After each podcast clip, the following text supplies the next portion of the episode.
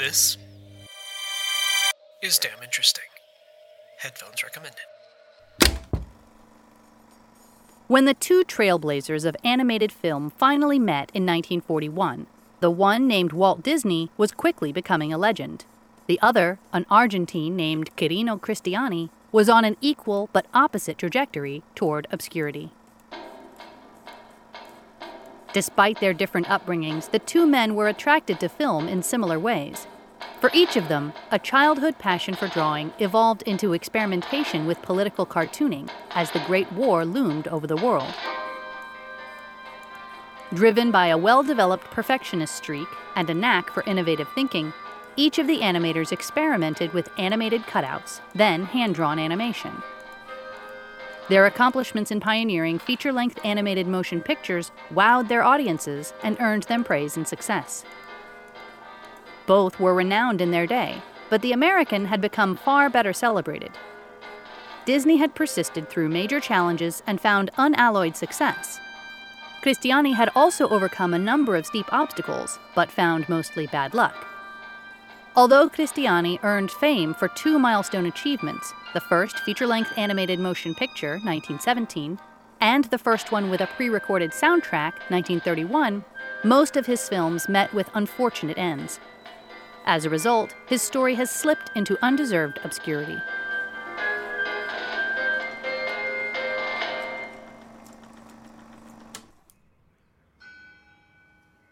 Quirino Cristiani was born on the 2nd of July, 1896, in the town of Santa Giulietta, Italy, not far from Milan. He was the youngest of five children born to Luigi Cristiani, a civil servant, and Adele Martinotti, a seamstress. Luigi worked as the town secretary, a post prominent enough to merit the family an apartment inside the town hall. However, shortly after Quirino's birth, Luigi ran into disagreements with the town council over local infrastructure, and in early 1900, they fired him. Mindful of the number of mouths to feed, Luigi considered his options. He heard there was plenty of work to be done and money to be made in Argentina. Luigi traveled ahead, then arranged for the rest of the family to sail across the Atlantic in April 1900. Together, they became just seven of the approximately 5 million Italians who emigrated to Argentina in the last quarter of the 19th century. In Buenos Aires, Luigi found work as an administrator at the local Italian hospital and purchased a house nearby. He hoped that Quirino, the younger of his two sons by far, would go into medicine, or at least follow him into hospital management. But the boy's obsession was drawing, Quirino covered scraps of paper and even the occasional wall with his sketches. Concerned about the boy's ability to make a living, Luigi forced him to apprentice to a local shoemaker, then an insurance broker. But Quirino, completely undeterred, continued drawing. So his parents allowed the 16 year old to enroll as a full time student at a fine arts academy. This endeavor was short lived, as he found he disliked being in the classroom. After only a few months, he dropped out to pursue his interests on his own. He spent hours observing zoo animals and depicting them in cartoon form, entranced by the challenge of conveying a sense of organic motion in his drawings. Fortunately, early 20th century Argentina was not a bad place for a young artist with a keen interest in cartooning. As well as a burgeoning press, the country already had a well developed tradition of lively, quirky, and cheerfully self deprecating political humor. Comedic plays in this vein appeared in Argentina as early as 1879, Visual art, comic strips and caricatures, followed suit. Quirino was quickly attracted to the political cartooning scene, and his caricatures of political figures began appearing in local newspapers and magazines in 1912. He was still only 16, but the editors liked his spunk. Before long, Quirino Cristiani's work caught the attention of a local businessman named Federico Valle. Valle, a groundbreaking filmmaker and a fearless adventurer, was born in Italy in 1880. During his teenage years, he lived in Paris and worked in photography and film. In 1909, he became the first person to shoot film footage from an aircraft, early enough in aviation history that the pilot was none other than Wilbur Wright.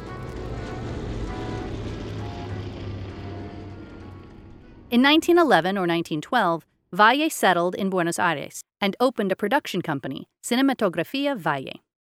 He introduced newsreels to Argentina, but observed that they lacked a crucial local ingredient political satire. He noticed Cristiani's drawings in magazines and thought they would be a good fit, so he contacted Cristiani and offered him the job of supplying caricatures for the Valle newsreels. Both men soon realized that it was incongruous to have stationary images, however amusing, paired with motion picture footage.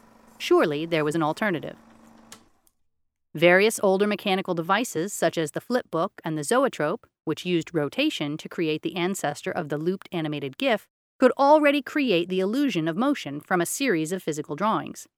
By Cristiani's time, there were multiple filmmakers in France, Russia, and the US experimenting with the task of committing animation to film. Valle showed at least one short film by Emile Cohl to Cristiani to see what he thought. Cohl used a technique now known as stop motion animation. He positioned objects, photographed them, moved them very slightly, photographed them again, and so on. When linked together in a reel, the photographed frames would pass through a hand cranked projector at a rate of about 16 per second, fast enough for the human eyes and brain to interpret the incremental changes as continuous movement. Cristiani was enthralled. After watching Cohl's animation enough times to reverse engineer what the Frenchman had done, Cristiani jumped headlong into the challenge of creating animation himself. Setting up a de facto workshop on the tiles of a very sunny outdoor patio, he cut out jointed paper shapes and began experimenting with photographing stop motion animation and running it through a projector. This work would have been demanding under any circumstances, but Cristiani was essentially on his own when it came to figuring out techniques. Although Argentine cinema was better developed than average for the time, this was probably the first time anyone in the country had attempted to commit animation to film. Cristiani ultimately opted to draw his figures with white paint on black paper so that the negatives would show black on white, and he outfitted each figure with an impressive number of articulation points, sometimes down to individual fingers, to imitate human joints. As a result, his cardboard figures moved in a way that was fluid and organic rather than jerky. When a character needed to spin or turn to face a new direction, he used a pile of cutouts in sequence. 16 individual photos, each differing only slightly from the previous one, added up to a single second of footage. While this process was cumbersome, Cristiani became attached to it. The effort paid off. At somewhere around 1,000 frames in length, Cristiani's first short film made on the patio didn't run for much longer than a minute and was a segment of Valle's newsreels rather than anything self contained. But the newsreel going public found it a wonder. Most notably, a local businessman named Guillermo Franchini, who, among other things, owned several movie theaters, offered funding to Valle and Cristiani if they would make an entire feature length animated film about current Argentine politics. Valle accepted Franchini's offer, but he and Cristiani were well aware of the ambition of their new project. It would call for more than an hour of continuous stop motion animation rather than a mere minute or so. No one anywhere had created an animated film nearly this long. For support, Valle hired a separate screenwriter and several set designers to assist them in the creation of the full length film. This time, Cristiani and company abandoned the patio in favor of filming indoors at the Valle studio using electric lights. The filmmakers built an elaborate scale model of a harborside street in Buenos Aires, comprising more than 15 blocks, including at least 80 individual model boats. Then they burned it down, deliberately, on film films did not yet have audio tracks, but the filmmakers could provide the sight of a massive inferno, albeit in black and white. The resulting motion picture, El Apóstol, The Apostle, required 60,000 frames and 1,700 meters of film, but was shot in a mere 10 months in 1917, with Cristiani at the helm of the animation effort. He was only 21 years old, and the entire thing was a risky investment for Valle. Even apart from the medium untested at such a length as an hour, there was the matter of the subject material. A political topic meant pressure on the filmmakers to stay current and relevant, especially during an eventful time in Argentine history. After many years of plutocracy, with political power clenched in the fists of an old and insular aristocracy, the middle and working classes of Argentina had become increasingly unified in their support for Hipólito Yrigoyen's political party, the Unión Cívica Radical. Yrigoyen, unpredictable but charismatic, had a devoted following. The aristocrats finally allowed a free vote for adult male Argentine citizens in the 1916 elections, and news of Irigoyen's landslide victory prompted mass cheering in the streets. Cristiani did not dislike Irigoyen, and the two were never particularly opposed in their views. But El Apostol followed the Argentine predilection for semi affectionately sending up political figures left and right, and center. The spotlight was on President Irigoyen, but the satire spared no one and the object of parody was less Yrigoyen himself and more the role he had stepped into as savior tasked with remaking the country from the top downwards.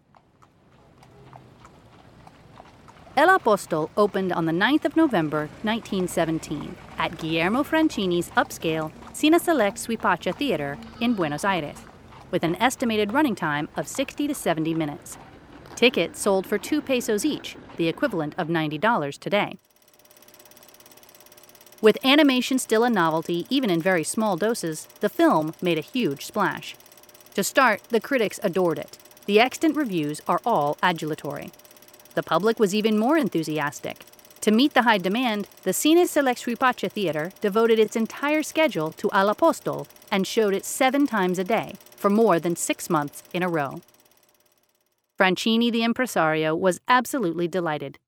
History does not record a reaction from the Apostol himself, if anything, President Yrigoyen seems to have been completely indifferent. In spite of the film's runaway success, Cristiani was not overjoyed with how Valle treated him over the course of working on El Apostol. The producer hadn't paid him particularly well, and also hadn't displayed Cristiani's name very prominently in the on screen film credits. For these reasons, and because Cristiani far preferred working alone anyway, he and Valle soon parted ways. Still, 1917 was a good year for the young animator, El Apostol was a success, and that same year, Cristiani married Celina Cordara, a friend he met at a festival several years earlier. They would soon go on to have two sons. Meanwhile, politics continued to be eventful on both the domestic and the international scene. The Great War was well underway. While the Battle of the Falkland Islands had brought the conflict to Argentina's doorstep in December 1914, the country remained neutral. This was less a consensus than a compromise. While the civilian population felt an affinity with the United Kingdom and France for reasons of culture and trade, the Argentine army admired the Germans and their discipline. Each side of the Great War hoped to win Argentina's loyalty, but Irigoyen had no interest in either choice. He was not only anti war, but dismissive of anything involving the military in any way. This was the impasse in the background when, off the coast of the UK on the 4th of April 1917, an unidentified attacker sunk the Argentine merchant ship Monte Protegido. The culprit seemed at first to be England or France, but turned out to be Germany. Making matters worse, a German diplomat was discovered to have been carrying on some suspiciously related activities in Buenos Aires. Germany quickly moved to distance themselves from the man in question, but it was too late. Just as the sinking of the Lusitania two years earlier had set off a wave of anti German sentiment in the United States, now the people of Argentina took to the streets to express their anger. A huge rally in Buenos Aires drew prominent speakers. In several parts of the country, German owned businesses were attacked. The public outcry ramped up the pressure on Irigoyen to commit to joining the Allies in fighting against the Germans. Unmoved, Irigoyen refused, and Argentina remained neutral. In the U.S., indignant animation pioneer Winsor McCay was working on a silent short called The Sinking of the Lusitania, 1918. Cristiani felt similarly called to action over the sinking of the Monte Protegido. He wanted to make another feature length political film, this one much less light-hearted than El Apostol, and keep the political discussion going in the public consciousness. Having walked away from Valle, he was free to do what he wanted, but he did need a new source of financial backing. Sources differ on how he came to attract funding and who provided the capital, but they agree that one or more owners of a department store were the primary source. Sin dejar rastro, without a trace, was a parody and a farce, just as El Apostol had been. But now the stakes were much higher. Rather than simply jabbing at every Argentine politician in sight, Sin de Rastro tackled high profile goings on occurring as part of the Great War. This project waded into literal international waters. The film opened at the Select La Lavalle Theater on the 15th of August 1918. Like El Apostol, it drew excellent reviews that predicted crowds would flock to the theaters. Unlike El Apostol, it was out of theaters by the very next day. The municipal government of Buenos Aires, unamused at this attempt at fanning the flames of the fire over the Monte Protegido incident, confiscated all of the copies of Sin Dejar Rastro and the negatives and hid them. Municipal officials were eager to avoid the possibility of international outrage based on a provocative film. As far as they were concerned, the happenings involving the Germans needed to stay buried. Cristiani's second film was now completely out of his reach, and remained that way. Cristiani continued animating, but turned his attention to smaller projects through the 1920s. He drew illustrations for magazines and political cartoons for newspapers. He also made several short films in this period two animated biopics about an Argentine boxer a slightly fanciful take on a real life romance between a crown prince of Italy and an ambassador's daughter, a film commissioned by the Ministry of Public Works on the construction of the Buenos Aires harbor, and a 1924 documentary about Uruguayan soccer players, which, unsurprisingly, was popular in Uruguay. Cristiani even teamed up with a couple of leading surgeons to make two educational animated films about surgery gastrostomy and rhinoplasty, joking in the process that he would need a strong drink to get past his squeamishness. These films were used in several countries and lauded for being both detailed and accurate. The animator also directed his mechanical ingenuity towards the task of reaching a greater range of the Argentine population. He invented what he called the Publicinema, a mobile movie theater mounted inside a large van, screen and all, which would show animated films interspersed with advertising. Cristiani said later, I contacted the owner of a cloth factory who loved the cinema. The idea was to offer to show free films to the public on the street, with a movie truck that would show short films with animated advertising as interludes. He was to finance the project. We needed to buy an old truck that was still in good shape and then fix it up nice and good. They found such a truck and Cristiani installed a back projector such that the screen would face outwards and not be obstructed. The combined machinery required only two people one to crank the projector and the other to drive the truck. The Publicinema went into operation, showing short films both animated and otherwise. Although the public considered Cristiani's invention very exciting, the city of Buenos Aires promptly deemed it irritating and outlawed it for disturbing public order and interfering with traffic. To be fair, enthralled audiences of the Publicinema did tend to stand together in the middle of the road and fail to yield to vehicles. Cristiani was stifled again. Worse, 1917's El Apostol, which had featured the sight of Buenos Aires burning to the ground, was lost in its entirety when reality followed suit in 1926. Film of the era tended to be made of nitrate celluloid, known for being extremely flammable, and conditions were perfect for the Cinematografia Valle studio to catch fire. Also gone were a decade of Valle's feature length live action films, animated films made with puppets, footage of remote villages of Argentina, animated scientific films, at least one biography of a sports figure, and a documentary about a group of Antarctic islands that had been finished only hours earlier. Exasperated camera operator Juan Carlos Moneta said, Bah! Another year on the South Orkney Islands. Then he spent the next 12 months doing the entire thing over. But Cristiani was doing fairly well for himself. In 1927, he became the art director of Metro Goldwyn Mayer's advertising service in Argentina, making local posters for MGM films imported from the U.S. He also talked at least one local theater manager into showing animated ads between films. At that time, theaters would turn on the lights during intermission and they would lower a curtain in front of the screen with ugly advertisements stuck to it. I convinced the owner to change this practice and instead project animated advertisements in semi darkness. While this practice would ultimately lose out to advertising filmed in live action, Cristiani managed to make a fair bit of money in the process. He even funneled some of it into his interests outside the realm of cinema. Cristiani was something of a proto hippie, as well as a perpetual nonconformist, he was a devout vegetarian well before it was common, and a keen proponent of naturism, i.e., nudism.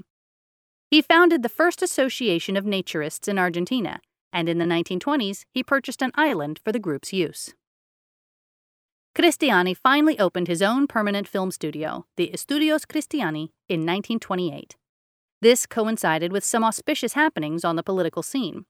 Old favorite target Hipólito Irigoyen was voted back in as president. As in 1916, the electorate overwhelmingly supported him. By this point, he was 76 years old and a veritable legend, but he had enemies from the past. In 1928 and 1929, both Irigoyen and a visiting American politician by the name of Herbert Hoover narrowly avoided being assassinated. The American stock market crash of 1929 caused chaos in Latin America, and poor communication ensured that Irigoyen mismanaged the consequences. Cristiani, now armed with a studio and many more years of experience, decided that he would animate another film about the man, this time with sound. Feature length sound films, or talkies, had finally gotten off the ground with 1927's The Jazz Singer from the US. At least one Argentine filmmaker had made a live action film or two with sound, but no one in the country had made an animated film with a built in soundtrack, and the only example from anywhere else in the world was a short from the US called Steamboat Willie, 1928, featuring a certain anthropomorphic mouse. Cristiani was well aware of the unconquered challenge of feature length animation with sound. Now, armed with his own studio, he was ready to address the gap head on. The animator called his new project Peludopolis, i.e., City of Peludo. El Peludo was a nickname for Yrigoyen. It has variously been translated as the armadillo, the hairy one, and the fool, and indeed may have conveyed a sense of two or more of these meanings at any given time. Peludopolis was essentially a solo project for Cristiani. It was intended to shine a light on Yrigoyen and his cabinet, both perceived as selfish and inept. But as usual, Cristiani happily mocked everyone while he was at it the anti Yrigoyenists, the radical pro Yrigoyenists, the moderate pro Yrigoyenists, such as Cristiani himself, and more. This time with sound. While it is not clear whether Peludopolis had any spoken dialogue, it did feature songs with lyrics written for the film.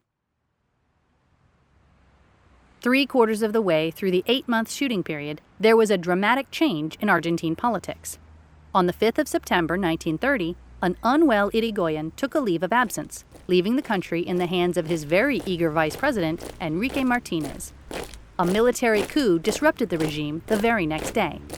General Jose Felix Uriburu moved in, instituted martial law, and deposed both Irigoyen and a very disappointed Martinez. Yrigoyen had been warned of the risk of a coup, but had characteristically thought too poorly of the military to believe in this possibility. It soon became obvious that Uriburu was a garden variety fascist with ties to the old aristocracy. Both Yrigoyen and Martinez were soon behind bars, and Uriburu, in the process of locking down the press, booting judges out of office, and terrorizing his enemies, canceled a slew of Yrigoyen's educational initiatives. Producer Federico Valle had invested all of his money into one of these, the use of films in schools, and suddenly found himself bereft. With no other options, he sold his remaining materials to factories, then went to live as a hermit in the mountains. Cristiani was now in a triple bind. He was out of date, he was portraying El Peludo in a friendly way that the new despot would frown upon, and he was poking fun at a figure he admired who was in prison, this time with sound. Determined to salvage what he could of Peludopolis and redo the rest, Cristiani tossed out the film's original conclusion and introduced General Provisional, i.e., General Uriburu, understood to be president on an interim basis. He also brought in a second new character as Provisional's assistant, Juan Pueblo, i.e., City John, meant in the same sense as Average Joe. The film's new ending would feature Provisional and Pueblo joining forces to clean up after everyone else.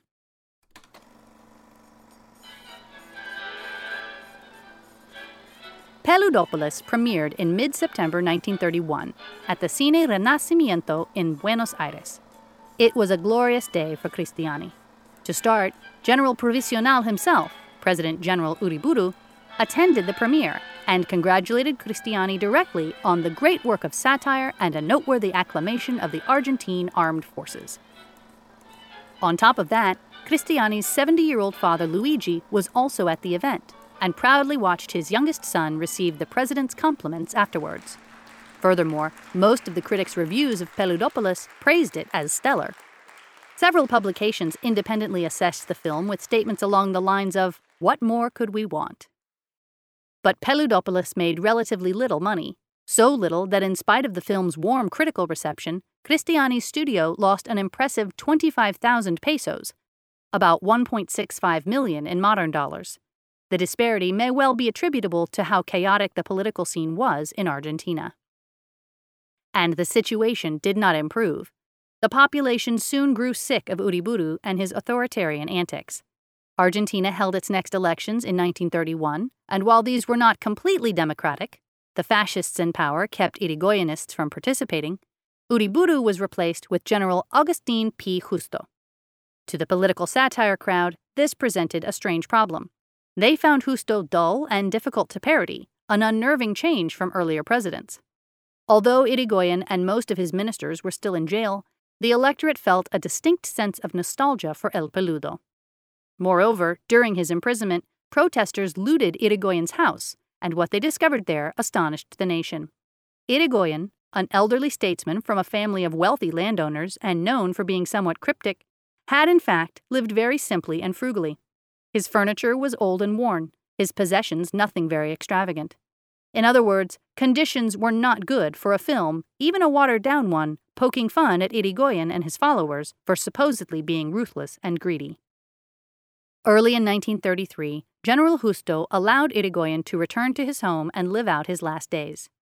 El Peludo died on the 3rd of July of that year at the age of 80, and Argentina was heartbroken. Cristiani was one of approximately 200,000 people who walked in the funeral procession. He soon found himself uneasy with having so recently poked fun at Irigoyen, even amiably. For this reason, he opted to recall all of the copies of Peludopolis and put them in storage at his studio. Even decades later, he said only good things about Irigoyen. On the global stage, the war to end all wars would turn out to have a horrifying sequel. Closer to home, it would be followed by Argentina's long era of various Perons and anti Perons rotating in and out of the Casa Rosada but the animator had stepped away from political satire for good. The one notable film that Cristiani made in the 1930s was atypical for him. It was an animated short called El Mono Relojero, The Watchmaker Monkey, 1938, a commissioned adaptation of a children's story by writer and publisher Constancio C. Vigil. This film challenged Cristiani in several respects. He preferred stop motion animation, but sensed that with the success of American animation, especially Disney shorts, the Argentine public wanted to see cel animation, which relied on layered sheets of transparent celluloid. Cristiani admired Disney and the work of his studio, and for the new project, he gave in. He rebuilt the animation tables at his studio to accommodate the use of cel animation for El Mono Relojero. The clash of creative styles between Cristiani and the writer proved to be less surmountable. Vigil's story was rather moralistic and punitive, often subjecting its titular character to humiliation in an attempt to teach the monkey, and thus young viewers, harsh lessons about life. It was not a good match for Cristiani's default style of vivacious irreverence, and reminded him why he avoided collaboration. In spite of it all, El Mono Relojero premiered on the 10th of February 1938 and appears to have been well received the municipality of Buenos Aires liked the film enough to give it an award for accomplishment in local cinema. Vigil paid Cristiani well and was happy to credit his work. The two men remained on friendly terms thereafter. That said, the pair's original plans for an entire series of animated shorts based on Vigil's children's stories went no further, very possibly due to their philosophical differences. Cristiani's only subsequent films were spare time projects, but these did allow him to do exactly what he wanted to do with animation. They included 1941's Entre Pitos y Flautas, literally between whistles and flutes, but more idiomatically, for some reason or another, and 1943's Carbonada, mixed salad. Both were notable for lacking scripts entirely. To generate his ideas, Cristiani improvised comedic dialogues between characters, then animated the funniest ones as a chain of linked sketches, in a sort of proto Monty Python way. In the meantime, the U.S. had finally caught up with him. In December 1937, 20 years after Cristiani's first feature length animation, Walt Disney Productions released their own feature length cel animated film with a soundtrack, Snow White and the Seven Dwarfs. The film was an immediate success, and the U.S. government wanted to show off this celebrity and use Disney to generate political goodwill, not to mention business opportunities. This was the era of the good neighbor policy of the Franklin D. Roosevelt administration, which sought to foster better ties between the U.S. and Latin America. With World War II tying up more and more of Europe and its markets, Washington came up with a proposal to fly Disney, his wife Lillian, and 17 employees around South America for 10 weeks in 1941 and generally impressed the locals with American achievement and industriousness. Disney did not exactly love this idea, but Washington threw in some extra funding and promised to encourage mediators to resolve a thorny strike at Disney's studio that had upset him quite a bit. With these bonuses on offer, Disney relented and went on the trip. Cristiani revered Disney and was delighted to have the chance to cross paths with him in Buenos Aires. A non animated photo with the two men together in 1941 survives, proving that they met. However, how the meeting went and whether they discussed the possibility of collaboration is not certain. Both Cristiani, an impish subversive, and Disney, a crafty, shameless self promoter, had penchants for telling tall tales about themselves, or at least embellishing the details. According to Cristiani's account, Disney rather uncharacteristically gaped in shock at the quality of Peludopolis, which may have been stretching the truth. At any rate, Disney did walk away from Argentina having thrilled the Latin American crowd pleased Washington, and been inspired. In 1942, his studio hired Argentine artist Florencio Molina Campos, who contributed to two animated live action films the semi travelogue Saludos Amigos, 1942, and the more adventurous The Three Caballeros, 1945. Later scholarly work questions Cristiani's claim that he himself recommended Molina Campos to Disney. However, either way, Cristiani seems to have approved intensely of seeing Latin American themes making their way into Disney's animation. Even as Disney and Company increasingly wowed the world, Cristiani began to slip into obscurity. El Apostol was lost in the Valle Studio fire of 1926. Sin Dejar Rastro simply never resurfaced after being seized. Even if it had, the nitrate film that it was photographed on would have degraded readily over the decades. As several sources point out, Without a Trace ended up being a painfully apt name for the film. That left Peludopolis to represent Cristiani's legacy. But not for long, as it turned out. Cristiani's grandson, Hector, later recalled events from either 1957 or 1958. We lived right next door. It was a very hot day, a Saturday, at 8 or 9 in the evening. We heard some explosions and the fire started immediately, and then the fire brigade arrived and unfortunately, we lost all the film material from Peludopolis all the shorts, the negative, and the copies. A second similar fire in 1961 forced Cristiani into retirement. He sold the studio and moved first into his seaside cottage and then into the home of one of his sons. There was almost nothing for him to show from his decades long career, and through the 1960s and 1970s, he attracted very little attention. Towards the end of his life, there was at least a small burst of interest in Cristiani and his work. In 1977, the city of Buenos Aires held an 80th birthday party for Argentine cinema and remembered to honor their earliest animator in the process. In 1981, dictator president Jorge Videla awarded Cristiani a generous pension. Cristiani was also included in at least one set of stamps with the theme of Argentine inventors.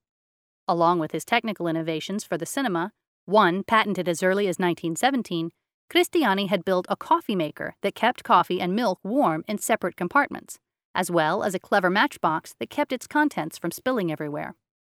An Italian film scholar named Gian Alberto Bendazzi, now generally credited with rediscovering Cristiani in the 1970s and 1980s, interviewed him extensively beginning in 1981, culminating in a 1983 scholarly book on Cristiani's life and accomplishments. Bendazzi even arranged for a reception in Cristiani's honor in his birthplace of Santa Giulietta. Cristiani had not been back to Italy since leaving as a child, and also had never been on an airplane.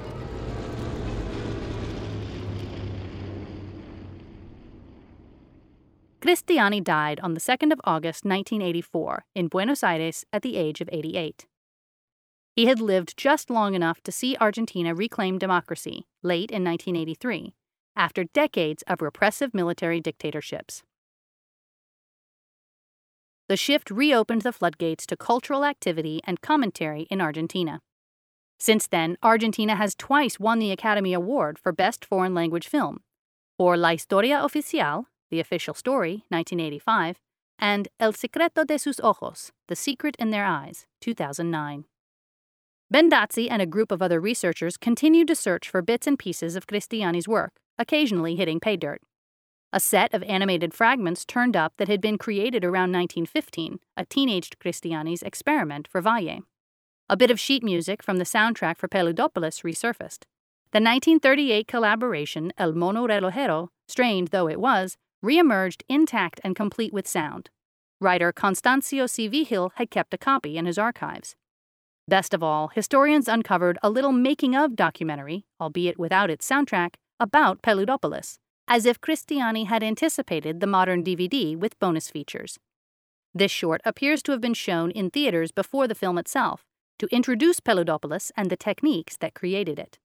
Italian British filmmaker Gabriele Zucchelli gathered the pieces together and directed a comprehensive 2007 documentary, Quirino Cristiani The Mystery of the First Animated Movies, interviewing Bendazzi and several other scholars, as well as filmmakers, Cristiani family members, and more.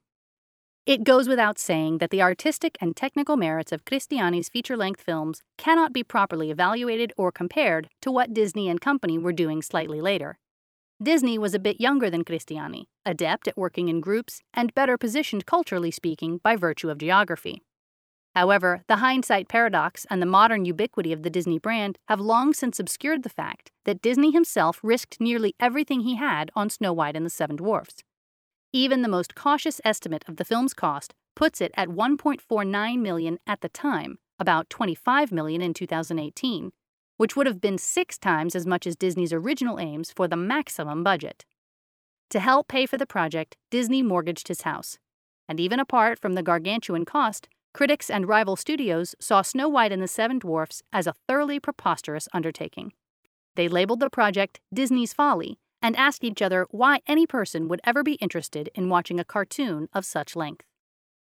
Given the extent to which Disney and Company were going out on a limb, Cristiani was the more financially cautious filmmaker by far. Cristiani found outside investors. Disney risked personal assets to fund his gambit.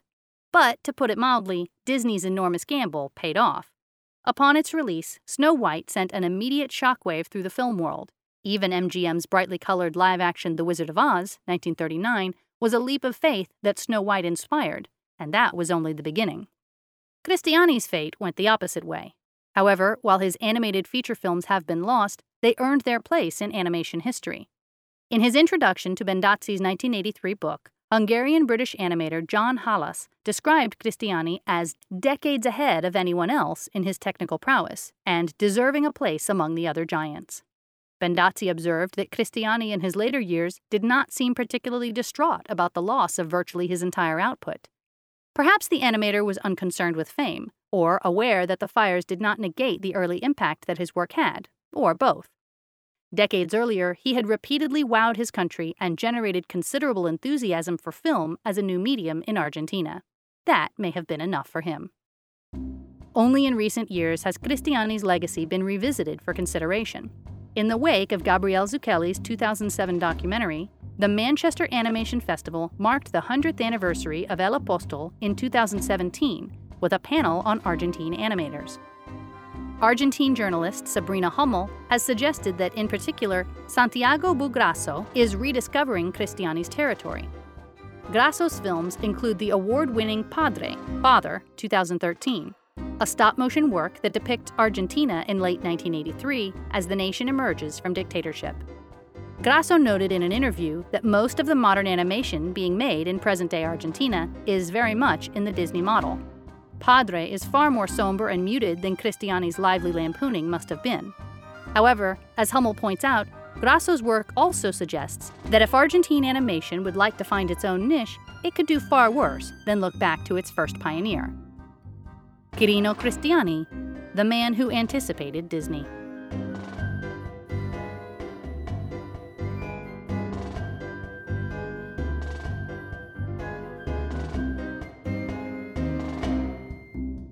This episode of Damn Interesting was titled Drawing the Shorter Straw.